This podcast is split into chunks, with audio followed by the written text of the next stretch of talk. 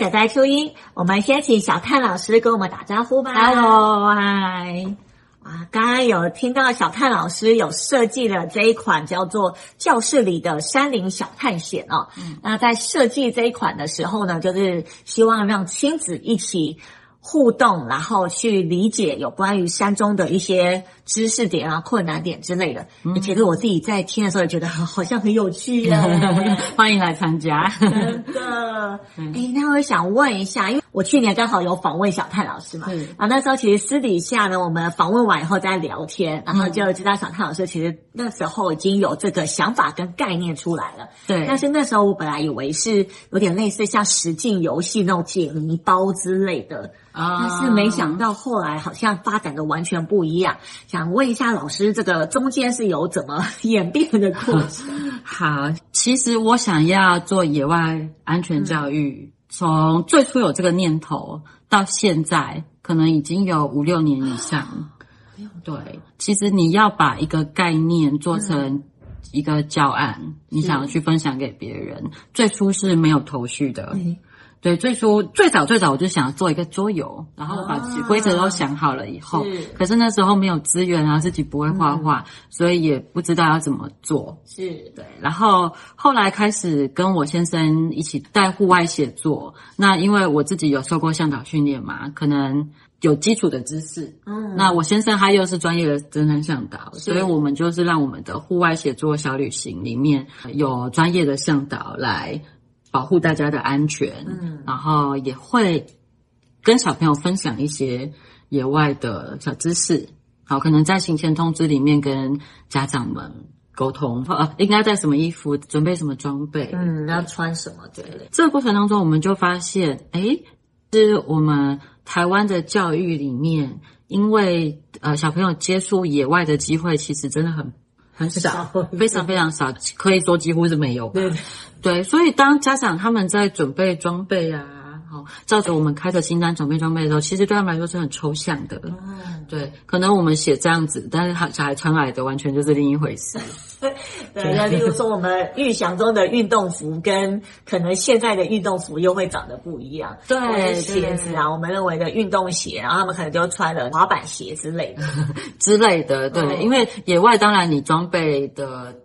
要注意的东西就更多，对，比如说，诶，为什么我们不能穿学校的运动服去？哦，因为学校运动服通常如果它是棉质的话，嗯、去到野外它湿了很难干，那就会有失温的可能。嗯、就是说，呃，我们在这个过程当中发现，其实准备的装备没有那么适合野外的时候，轻则不舒服，重则会有危险。哎呦！对，那当然我们是有向导在，我们小朋友会冷，我们当然会有相应的可装备或者是方法可以让他不会有事情。但是如果未来小朋友他自己去野外呢，嗯、或者他跟同学去野外呢，那他还他还知道要怎么保护自己吗？是对，所以那时候就开始开始认真觉得说，哎，这个野外教育不是只放在写作小旅行里面。嗯当个融入式的议题，可能或者是融入式的分享，可能是不够的，对，不够的。再加上后来，其实台湾也有蛮多，就是这种意外事故，是是是，对，所以新闻事件，对，蛮多意外事故，然后也有小朋友失去生命，哦、对，所以我们就开始说，好，那我们要来做野外安全教育，嗯、用过很多很多方法，室内讲课也有。带小朋友直接去直接去做营队，一个野外向导营也有，户外的探索课、实际探索课有。那在室内，好去分享野外安全的观念也有。嗯，对，这过程当中其实遇到蛮多蛮多困难，困难。第一个是对象的问题，嗯，就是说你野外安全教育，你的对象到底是小孩还是家长，对不对？呃，跟小孩讲，小孩的优点是他们吸收的快，是。可是如果他们观念已经更新了，家长观念还是没更新的时候，嗯、其实你说准备装备，最后是小孩自己有办法决定吗？啊、小孩没有办法自己就是决定说，我今天是要穿什么样的裤子，什么样的鞋子啊？对啊，对啊，对啊，只跟家长讲呢？应该说，这个分享如果小孩不觉得他自己是主角的时候，嗯、他可能也不会认真听哦，啊，或者是说他就嘻嘻哈哈带过这样。嗯，对，所以那时候遇到的状况，其实这个会同时发生，就是亲子活动这个会同时发生。家长觉得自己是来陪小朋友，然后希望小朋友做什么做很多事，嗯、但是家长其实自己心态上，他希望在旁边休息就好，或者是另一种情况，极端情况，小朋友觉得自己是被逼来的，嗯，然后家长在旁边不断的命令他做做做做做，或者甚至是帮他动手。是对，那最后他们学习就有限。哦，那更麻烦的状况就是，当这两个情况同时出现的时候，那个场面就会比较难控制，然后你也比较难评估那个学习的成效。是对，那但我会觉得这其实不是家长的错，也不是小孩的错，而是说我们有没有办法。从那个活动设计的层面去找到一个让家长跟小孩他们都觉得自己是这个活动的主体，对，他们都有该学的东西，而且他们应该要一起完成这个学习。因为去到野外的时候，他们也是家长跟小孩也是一起的啊，只有家长有观念或只有小孩有观念，那都是不够的。嗯，所以其实是为了这个亲子可以一起来做。讨论就把它变成是一个游戏性的一个形式，对，也是亲子一起合作闯关的游戏。嗯、对，哦，那刚刚有说到啊，本来当初有想说做桌游啊，或者是做成卡牌啊，嗯、但是后来变成是一个，也像是一个诶、欸、活动吗？一个团体活动、嗯、团方活动。那他他他这个是怎么样？呃，中间去去做调整的？其实桌游我还是想做，嗯，对。那有时候其实我们就是边做边学嘛，就刚好有这些机会它出现了，是，然后刚好资源什么都有了，就创造出一个新的模式。嗯、像以我这次来说，我们我们就是遇到文山区武功国小，嗯，他们的家长会邀请我们去做这个亲子讲座，哦。对对，那因为他们那边的学生有一些是有在跟着我们走户外的，嗯，对，所以家长会会长他觉得我们在这一块非常专业，而且他也认同说，哎，这个观念其实不管你有没有要去到野外爬山，你都可以先学起来。没错，对，那那时候他就说，他就找我，他就找我去，就说，嗯，有二十五组亲子，然后然后要去分享。哦，然后我那时候就想说，天哪，二十五组亲子，我如果对着大人讲，那小孩一定在旁边乱；我如果对着小孩讲，大人一定是觉得可能他他想要处理一些他的事情，对啊，对啊，对，可能会在旁边使用手机啊，嗯、或者是 anyway，反正讲座就是这样嘛。嗯、对，那所以那时候。刚好我们前面过做过很多尝试，做过这些布景，做过很多，已经做过很多教案了。嗯、我们现在其实是把之前所有的成果统合起来，哦，变成一个游戏。哇塞！所以我刚刚有说，它其实是一个很漫长的探索的过程。嗯、对，过去我们也有用行动剧的方式，哇，来去新移民关怀协会去分享。哦、对。哎，其实刚刚有听到说用一个游戏的方式，可是要把这么专业的东西要放在游戏里面，这这要怎么去调整呢？这确实是一个很大的困难。嗯，对，因为我们会把它做成游戏，当然是希望它它有趣味性，是是是，对，它有趣味才可以平易近人，它才利于推广。对对对。可是呃，以野外风险，甚至说山难这么严肃的。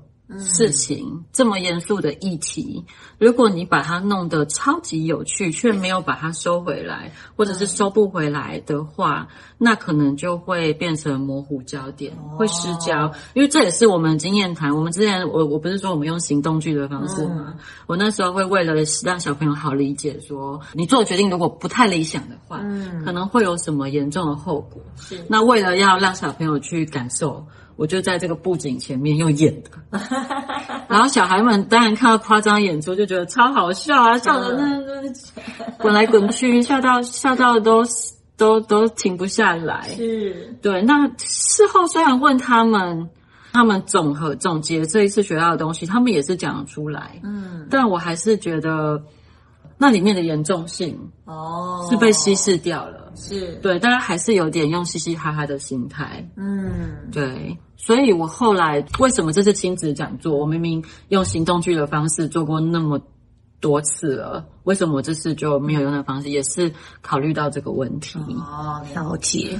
对，对，所以这个严肃性跟趣味性要怎么调整，真的是很困难哦。对。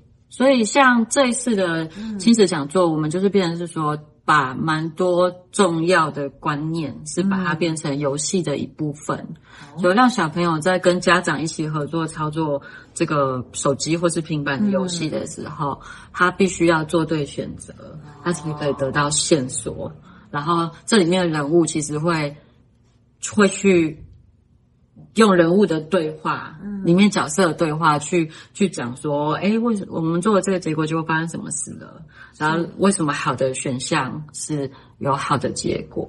对，那他们在玩的过程当中，其实是有学到东西。嗯，游戏结束以后，我们才来一个总结性的讲座，就是用比较严肃的态度去分析说，哎，这里面，哎，你刚刚看到，比如说山洪爆发，对你有多少？你要怎么判断？是，然后如果你真的发生这个状况了，你有几秒可以逃？嗯、是，对，这这就必须要用一个比较请向导站出来，是，是是，用他专业的经验来跟大家讲解。嗯、对，因为登山它牵涉到。比较专业的野外职能，嗯、所以像我们的方式就是团队分工。嗯、对，呃，前面的比较游戏化，还有趣味性的活动，教案由我来设计，由我来执行。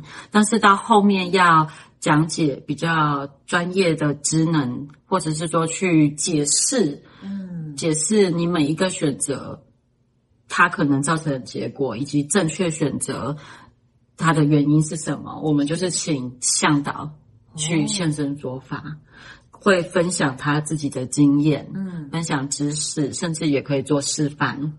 对，然后家长当下回答呃询问问题的时候，向导因为他们经验非常丰富，是所以他们也可以做很好的回应。哦，就我们的小向导系列的活动，呃，有在跟我们一起做的家长都很喜欢我们的向导。嗯，对。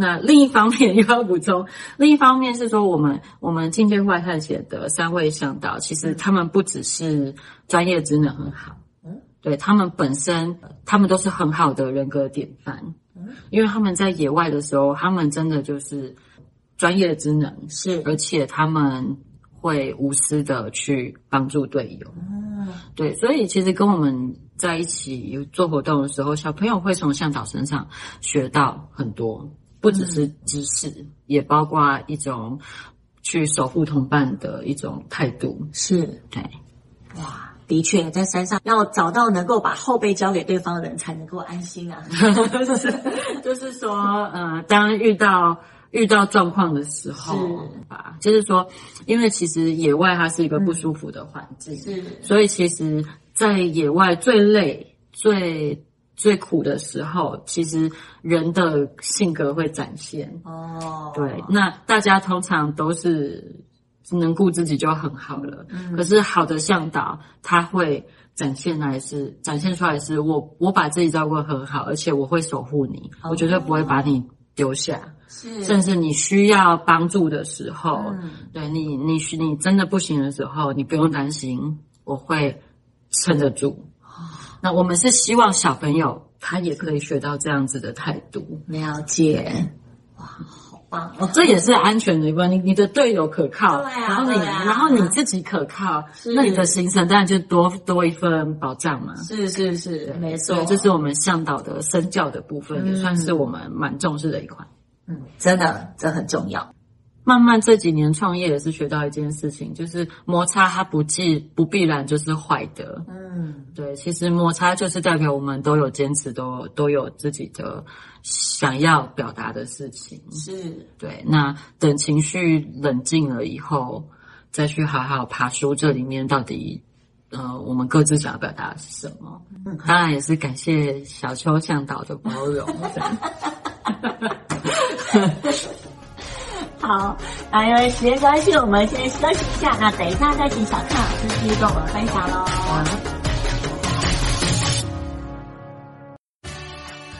想知道宅达人的工作到底是在做什么吗？让我 Aris 说给你听。我是龙妹猫弟的 IP 创始人起飞丽莎莎，想认识更多插画家，学习更多的绘画技巧吗？每个礼拜五晚上八点，一起来收听仔仔出音，让我们这一群宅宅一起出声音，让全世界听到我们的好声音。Hello，大家好，欢迎来到仔仔出音，我是你的主持人 Alice，每个礼拜五给你最棒的宅达人介绍啦。那我们今天再次邀请到的是实境游戏 教育年会，这次会邀请到的讲师，也就是之前有邀请邀请过的小探老师。那我们请小探老师跟我们打招呼吧。嗨，大家好。小探老师，虽然我们之前有邀请过你哦，但是我还是想问一下，因为已经过了一年了，所以想问一下，这一年之间呢，什么经历可以简单跟我们自我介绍一下吗？上一次跟雨杰老师分享的时候，我是分享我们的走读写作小旅行嘛。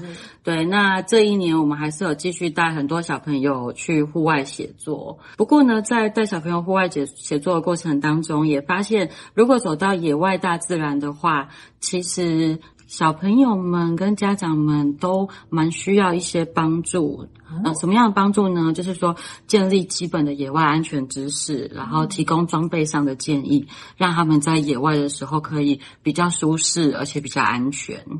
对，所以这一年我们就。持续的在开发呃适合亲子的野外安全的教案，这样。哦，对，哎，有知道小探的老公好像是很有名的小丘向导，有不有名我不知道啦。对，啊、呃，对我先生他是登山向导，然后他在在高山百岳的的登山已经百岳耶，对，已经十九年了吧，哇。百越不是一般人可以去攀爬的，听说有一些百越，它好像是说要提前申请才能去爬呀，啊、或者是可能要带的那个很专业的装备，例如说哦，可能要有带着可能一公升的水呀、啊、之类的，哦、然后一路背上去。对啊，百越其实它有很多路线啦，嗯、像我们一般爬合欢山，哦、那个也是百越，好，合欢山旁边的石门山也是百越，嗯、那也有很难的。路线，比如说像南山段啊，嗯、好，或是马博横段啊，这种一次都要走七八天，甚至十天的，对，然后那个地形就比较危险，哦，也就是对整个人的挑战也相当的大，对，那就那就真的不是一般人可以上去，是是是，天啊，真的太可怕了，没有没有没有，其实野外野外可不可怕？它不是一个，它没有客观的标准，嗯。就是说，如果你做好周全的准备，然后你有足够的知识的话，其实野外是不可怕的。嗯，诶，那我想冒昧问一下，因为今天刚好师长是 这样讲吗？小邱向导目前不在，可以跟我们简单的介绍一下小邱向导吗？哦，好。嗯，小邱老师他本名叫邱玉清，对，然后他是一个登山向导，那也是境界户外探险的创办人。对，他本身高山百岳带队的经验是十九年，哇，对，就从好像从二十岁受训完，然后就有带队到现在。然后他过去也是中华民国空军气象馆，所以他有把他的气象专长跟他的登山方面的专长结合。很厉害，这算是他在登山项，因为登山厉害的登山项有非常多啦。对，那他我觉得他最厉害的地方是在于他把他气象预报知识、嗯、知能运用在登山上。哦、对，然后他之前也是我在台湾山野热火协会接受现场训练的时候，嗯、他是里面的。教官哦，教官耶。不过呃，他不是我那一期的，啊、对，他是他是第三期跟第五期的总教官。哇，对，所以他其实本来就有很多带别人爬山的经验，以及教别人登山相关的野外职能的是经验，是只是主要是以成人为主。哦，对，直接讲我介绍他，我认识他的经过好了。好，就是说。呃，我在八年前那时候，我对爬山很有兴趣，但我就是一个登山素人，我什么都不懂。但是因为呃之前曾经有在野外迷路，然后差点出事情的经验，对，所以当我想要去开始去学爬山的时候，我就努力在找有没有哪个社团是。可以学到一些知识，或者是，是有专业的向导来带队的。那那那时候我就参加了台湾山野乐活协会的初级向导训练。对啊，就是在那里认识了我现在的先生小球。你这样讲，大家都去参加，嗯，然后可以立刻就找到一个好老婆的。哦，如果对登山有兴趣的人，其实大家就是志同道合在一起。哦，对，然后山上的环境也比较比较辛苦嘛，比较多挑战，所以很容易培养起革命情感。哦，对，所以确实啦，确实想训是有凑凑成一些情侣或夫妻，但这不是我们今天的重点吧？嗯，我们突然就歪楼了，快回来了。对对对，呃，其实我非常非常感谢台湾山野乐活协会，因为我最初虽然是说我想要学野外。在野外可以安全一点爬山，但是我我没有想过，原来向导训练可以让我学到这么多这么多东西。对，就是包括很多基础的观念啊，然后在野外如何保护自己，然后如何帮助同伴，然后如何带队，哦，这些知能的学习，其实都让我有一种。就是都让我收获非常非常多，嗯、对，也连带回去看到之前那个在野外迷路差点出事情的经验，我才知道到底那时候犯了什么错。哦，对对，那个其实每年都会有新闻报道，有时候真的是对于这个野外。求生还是说野外探险呢？如果不熟悉的人，其实到户外去是很危险的。嗯，对，其实户外它就是有风险。嗯，我虽然说野外不可怕，但是。其实野外确实是有风险的，你把它想的太可怕，或是想的一点都不可怕，这都是有问题的。哦、那其实我们就是希望能够把之前学到的东西去分享给更多人，嗯、让大家知道说，哎，你去到野外的时候，你怎么去认识这些风险，然后你怎么去做好准备。是对，在社年会上就听说你有分享了一个叫《教室里的山林小探险》这个游戏，嗯，这个游戏可以跟我们稍微介绍一下吗？哦，好，应该说这个游戏它主要的理念就是希望能够把野外安全知识去传达给家长还有小朋友。是，对，因为呃，不管家长和小朋友现在有没有去野外，嗯，可是其实小孩长大了以后啊，他是有可能。去到户外大自然，不管他愿不愿意，不管他是主动去探索，还是他参加一些活动，他都会有机会走出去。我们会认为说，其实这种安全知识、安全的观念，你从小就培养的话，那就可以减少未来很多很多遗憾的发生。嗯，真的。就像比如说，我刚刚说我之前曾经差点出事嘛。对，回想我那时候其实是还好，小时候看书有学到一些知识，欸、救了那时候的我。哦，对，我那时候是跟朋友去山上当志工，嗯、可是我跟我朋友其实我们对那边的环境都不熟，那又是非常非常深山的地方，好恐怖。对，然后我们两个被派去去找附近的那些他们那个研究计划里面的一些定位的标杆。哦。然后他们也有给我们指北针，也有一个简单的方格图。嗯、可是因为那边之前有发生过风灾啊，对，所以有山洪爆发。哦，好危险哦！对，有山洪爆发过，好像就是八八风灾吧？哦、对，八八风灾后、嗯、那边是有山洪爆发过的，所以所有的那个标杆的位置已经都不一样了。哦、对，那我们两个就傻傻的，两个大学女生就穿着 T 恤。然后背着一个小背包，里面背包里面只放一本一罐八宝粥，然后没有保暖衣物，没有御寒衣物，然后穿的鞋子是那种一般的平底鞋，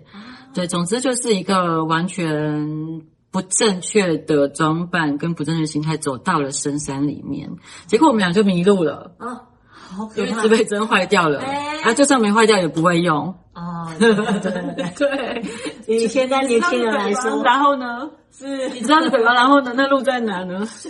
对啊，走到深山那环境是很不一样的。嗯，对。然后那时候我们就做了一个决定，哦，非常错误的决定。我们就看到说，哎，西床上面有那个水管的管线。嗯，我们想说，哦，有水管管线，那代表水管就会连到有人的地方。嗯，然后我们顺流而下走，应该。就可以走到有人的地方吧。嗯，于是我们俩就开始走，走啊走，走啊走，走走，然后就下雨了。嗯，然后天色越来越黑。天啊！对，然后我们那时候还很乐观，因为大学生嘛，就觉得哎呀，真是有趣的经验。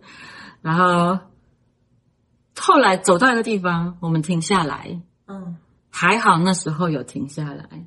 我们那时候在西床上看到了一具完整的台湾猕猴的白骨。哎呦，对。然后那时候我的想法是：天哪，连台湾猕猴都死在这里。对啊，我我我们我那时候才开始有警觉性，嗯、知道原来在这里我不安全。太恐怖了。对。那那时候我们停下来，我我们就不知道该怎么办，然后手机也没讯号。然后我回想起小时候在汉森小百科里面有学到一些野外技能，告诉你在野外你要怎么知道东西南北。那时候刚好雨也停了，太阳快下山了，太阳快下山了，超可怕的。然后我们才发现，哦，对，那边是西洋，那边是西方。那我们工作站好像是在东边，所以硬着头皮往东边走。然后东边你知道是什么吗？一一面那个非常非常陡的斜坡，大概三层楼高。怎么上去？我们两个就硬着头皮爬上去。对，因为我们想说上去搞不好会有讯号。其实那时候想法也很简单，哦就想说那上去看看好了。嗯，误打误撞找到了回去的路。天呐，因为你刚刚讲的时候，让我想到之前看过一则新闻，就是很多人在迷路的时候，在山中迷路的时候，都会想说，好，那我就顺着溪流，因为溪流有水喝嘛，那人类不喝水会死掉，所以都去找溪床那样子。是对，但是很多这个溪，既然是有。河流汇整之处呢，就水往低处流，所以一般而言都是河床都是在山最底部的地方，是也因此很多搜救的直升机飞过去的时候是没有看到这么深的地方的。所以其实新闻上就有讲说，如果遇难的话是要往山顶跑，不要往山的这个溪谷里面跑。对，这也是我们这次会跟小朋友和家长分享的，就是跟刚刚老师有讲到，绝对不能够往下游走。对，一方面是因为它很深，二来是台湾的山非常陡峭。对，你顺着溪流走，其实它可能就会就会往，就是可能会有很大的落差，甚至有悬崖。对，那你有时候人在想要求救啊，或者是慌的时候，你是。肾上腺素爆发，你有办法下去哦，但是下上下去不一定上得来，或是可能下去的过程当中就会出事情。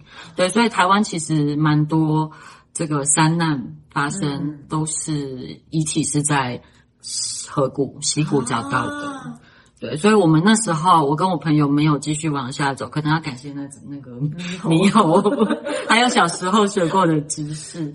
那那刚刚老师说往往上走，可能是相对好的选择。那我们会教小朋友说，其实你迷路了，你就是停在原地等。对，你停在原地等，然后是台湾的搜救队警消他们都非常厉害，只要你不要乱动，然后你保护好自己，做好保暖，然后吃点东西，然后。等待救援，好，其实很快就可以找到。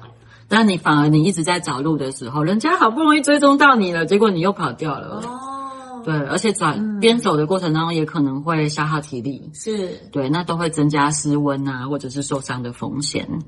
哦，哇，又学到了，直接听个广播然后就学到了，真的太厉害。哎，所以刚刚有讲到，其实你们当时设计这个游戏的时候，它是。想要让亲子可以学会关于山林的一些知识，嗯，那可以在不暴雷的状态下，简单的讲这个游戏的背景故事，这样子。哦，背景故事好，呃，因为我们这一次的活动是针对亲子，嗯，所以我们希望小朋友跟大人同时都是参与在里面的。好，不只是说大人觉得是陪小朋友来学，嗯、然后小朋友才是主角，也不只是说小孩被逼来，然后大人玩的比较投入，大人一直帮小孩做决定。啊，因为我们。呃，这个也许大家可以聊。对，我们在做游戏，尤其是亲子活动的时候，常常这两种情形会同时发生。没错。对，那为了避免这个状况呢，我这次设计的就是一个用 Generally 做成一个网呃网络上可以互动的小游戏，然后搭配我们这个。呃，一共四幅大布景，手绘的山林大布景，跟墙面一样大。的，对对对对，然后做做成一个实境解谜的闯关游戏。这个游戏呢，就是说它是以大人，就是以家长为主角，是，然后小朋友为这个游戏故事里面的角色。对，所以他们必须要一起合作闯关，去回答。去找出线索，回答问题，好，或者是解谜，然后以及完成一些学习单的任务，哦、对，最后才可以闯关成功拿到礼物，这样。嗯，好，那因为时间关系，我们先休息一下，听个音乐。那等一下，我们再请小看老师继续跟我们详细介绍喽。好。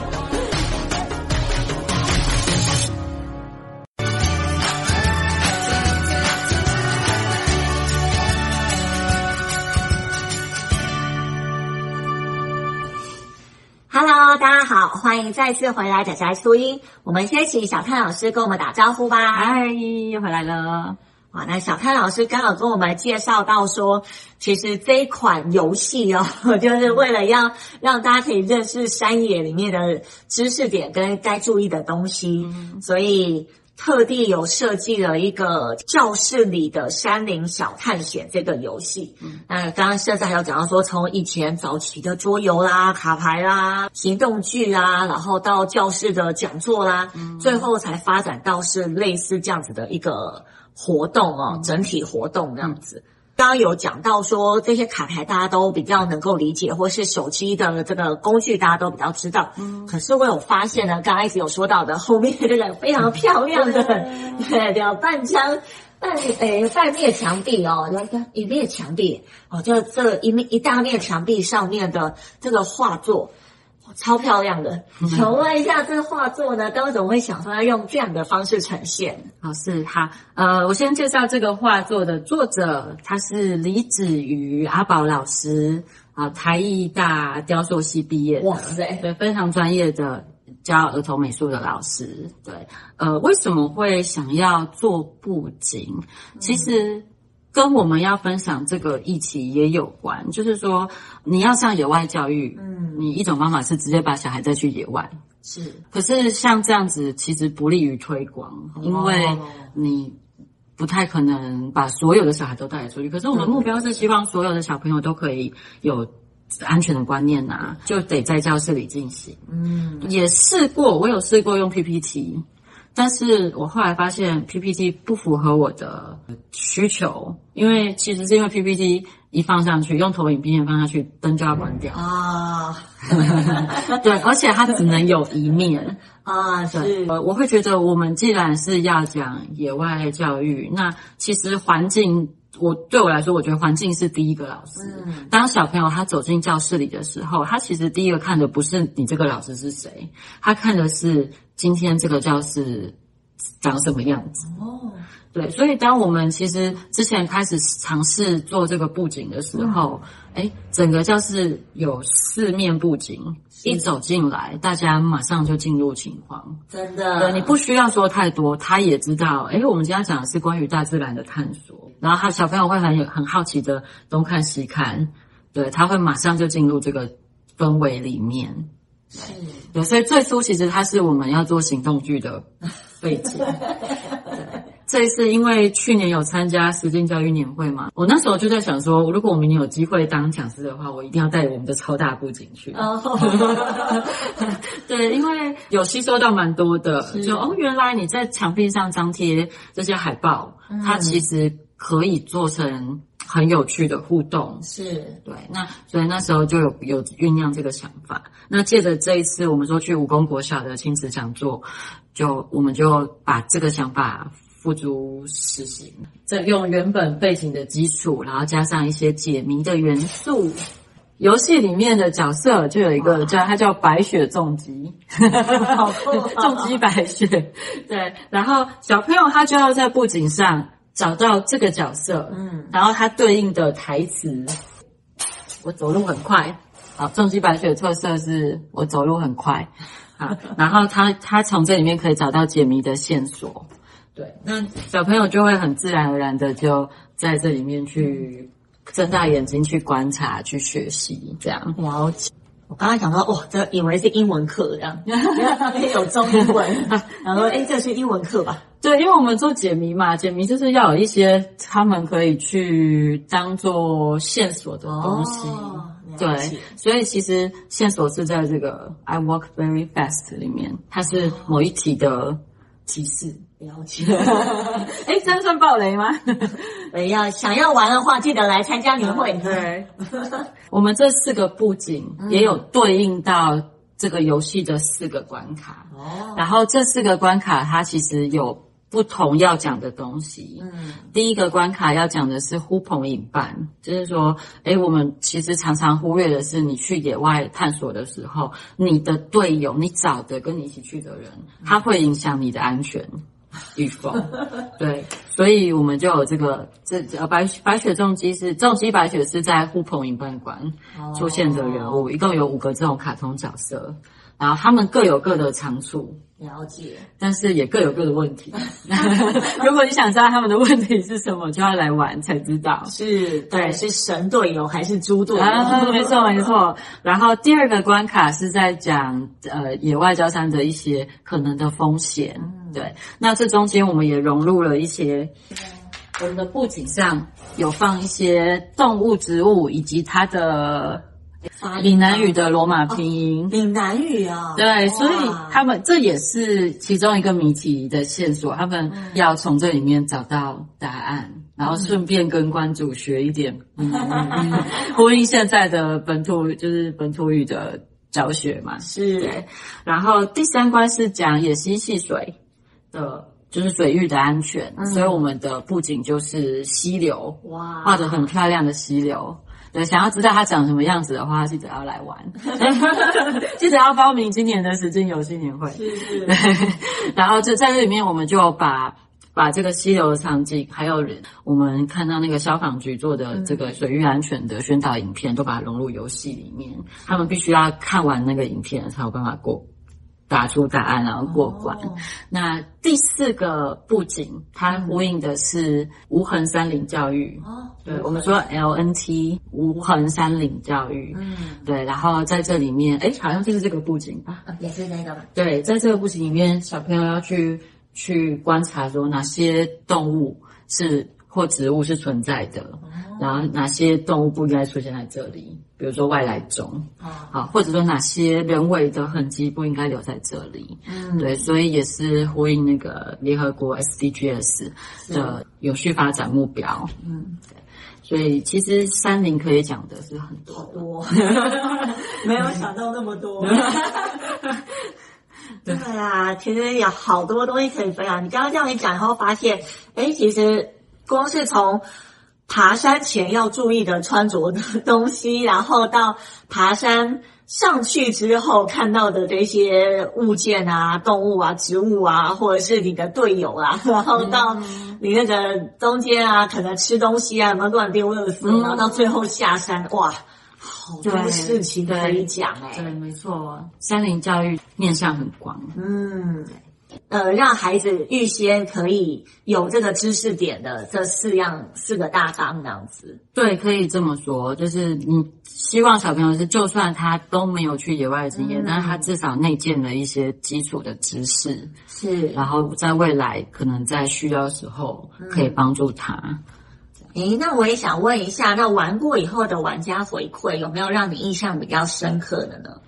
哦，玩家回馈，我们这次在武功国小了，因为他们真的是亲子活动嘛。那那时候我还蛮紧张的，哦、因为像这样子做成实境游戏也是第一次。哦，对，其实看到家长跟小朋友他们真的是合作，一起沉浸在这个游戏情境里面，嗯，然后在很忙的在各个关卡闯关，然后在这个过程当中询问向导们问题，那时候会觉得呃蛮蛮感动的，哇，对，哎，也是有发生，就是有当然还有很多我们需要学习跟调整的，比如说我们可能一开始我们有讲的。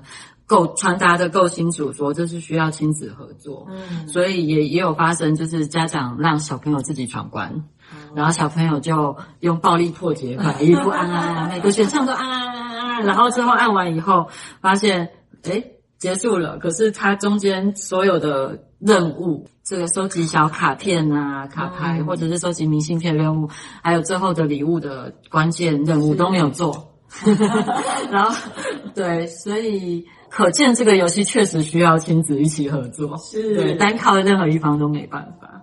哦，那我们也看到，就是爸爸带着儿子，呃，因为我们有一些谜题是故意切在比较高的地方，嗯，是爸爸需要把儿子为什么？对，爸妈爸爸妈妈要把小孩抱起来，哇，然后 他们俩就就一起研究这样。哦，啊，是是是，因为去到野外，其实也是亲子要互相合作。嗯，我们都会跟小朋友说，不是单单爸爸妈妈保护你，嗯，对，你自己也要保护爸妈。那我们在最后的讲座的时候，我们也有跟我有问小，我们有问小朋友，他说，如果你的爸爸妈妈那个迷路了，你该怎么办？哦，然后小孩，我呃问问小朋友说，如果你迷路了的话，你要往上走还是往下走呢？那因为他们前面很认真玩，嗯，所以他们回答说要停在原地。哇，对，小朋友就大家异口同声回答，我要停在原地，吹哨子，穿衣服，吃东西。很可爱，就是我们教他们的 SOP。如果你迷路了，就是停下来，穿衣服，吹哨子，吃东西，对，吃到，然后他们会问说吃到什么时候，吃或吹到什么时候，吹到有人找到你为止。好辛苦哦，听这样蛮累的。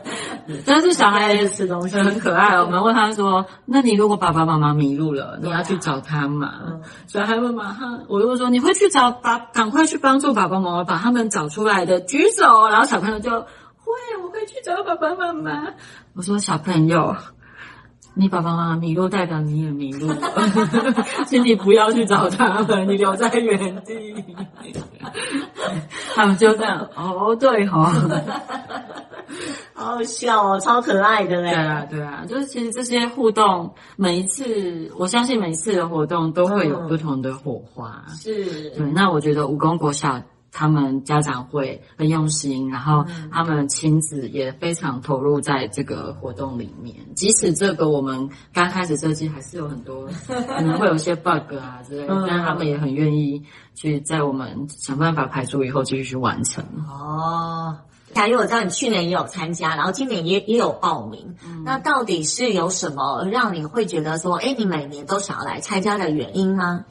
哦，好的。我去年参加完以后，其实我的心情很复杂。哦，对，很复杂。比较正向的是，哇，我受到好多好多的启发。哦，对，我有好多好多的灵感，我迫不及待的去想要去把它用出来。是，对。那另一方面，就是这些启发其实也带来了焦虑。哦。对，我觉得大家都在内卷啊。对，就是说你呃，我们参加年会都是看到老师们，他就是讲师们嘛，他可能投注了很大的心血，哦、做出来的成果的展示。是。然后当我们看到别人成果的时候，其实内心会有一种，有一种我自己啦，会有一种恐慌感，嗯、就是说哈，天哪，原来第一个是原来不是只有我那么有创意。天哪！为什么其他人都那么有创意？原来我也没有那么厉害嘛。然后第二个是说，哎，看到别人已经做到，或是他们会有自己不会的东西的时候，这时候也会觉得，觉得啊，怎么办？为什么我还不会？那他们已经起跑那么久，我现在才开始，会不会太晚？哦，对。难难怪会有恐慌的感觉。对，因为我们当老师的，其实一路就是在学业上，嗯、在可能要追求完美，对，可能会追求要有好的表现，甚至是不要至少不要说赢过别人，至少不能输给别人。对对，多少会有这种心态。所以当发现自己呃，就是看到别人的成果的时候，会觉得又敬佩又羡慕，又觉得。糟糕，怎么办？大家都那么厉害，我不会这个东西。我现在来学，天哪！我已经要做这么多事，我还要再学新的东西。啊对，我那时候在学坚柔里的时候，我一开始是拒绝。哦。就那时候那个中中老师是，他推荐我说：“哎，坚柔，你可以试着用坚柔里试试看做游戏。”我他说：“我我我不要，我都已这个年纪，我要学新的东西。”呃，那太累了，我觉得我学不好。所以我现在就已经做出来一个游戏。结果后来就是好奇试试看。嗯嗯，就只是好奇试试看，本本来也没有要做，就是好奇试试看。哎。好像挺好玩的，嗯，没有那么难嘛。对对，就就看好，觉得好玩，嗯，那个难的部分就会哦，就会觉得可以克服这样。嗯，了解。好，那因为今天时间关系，就先跟大家分享到这一边。那我们先谢谢小泰老师，谢谢大家。那记得每个礼拜五晚上仔仔初音，等大家一起来收听哦。下礼拜再见了，拜拜，拜拜。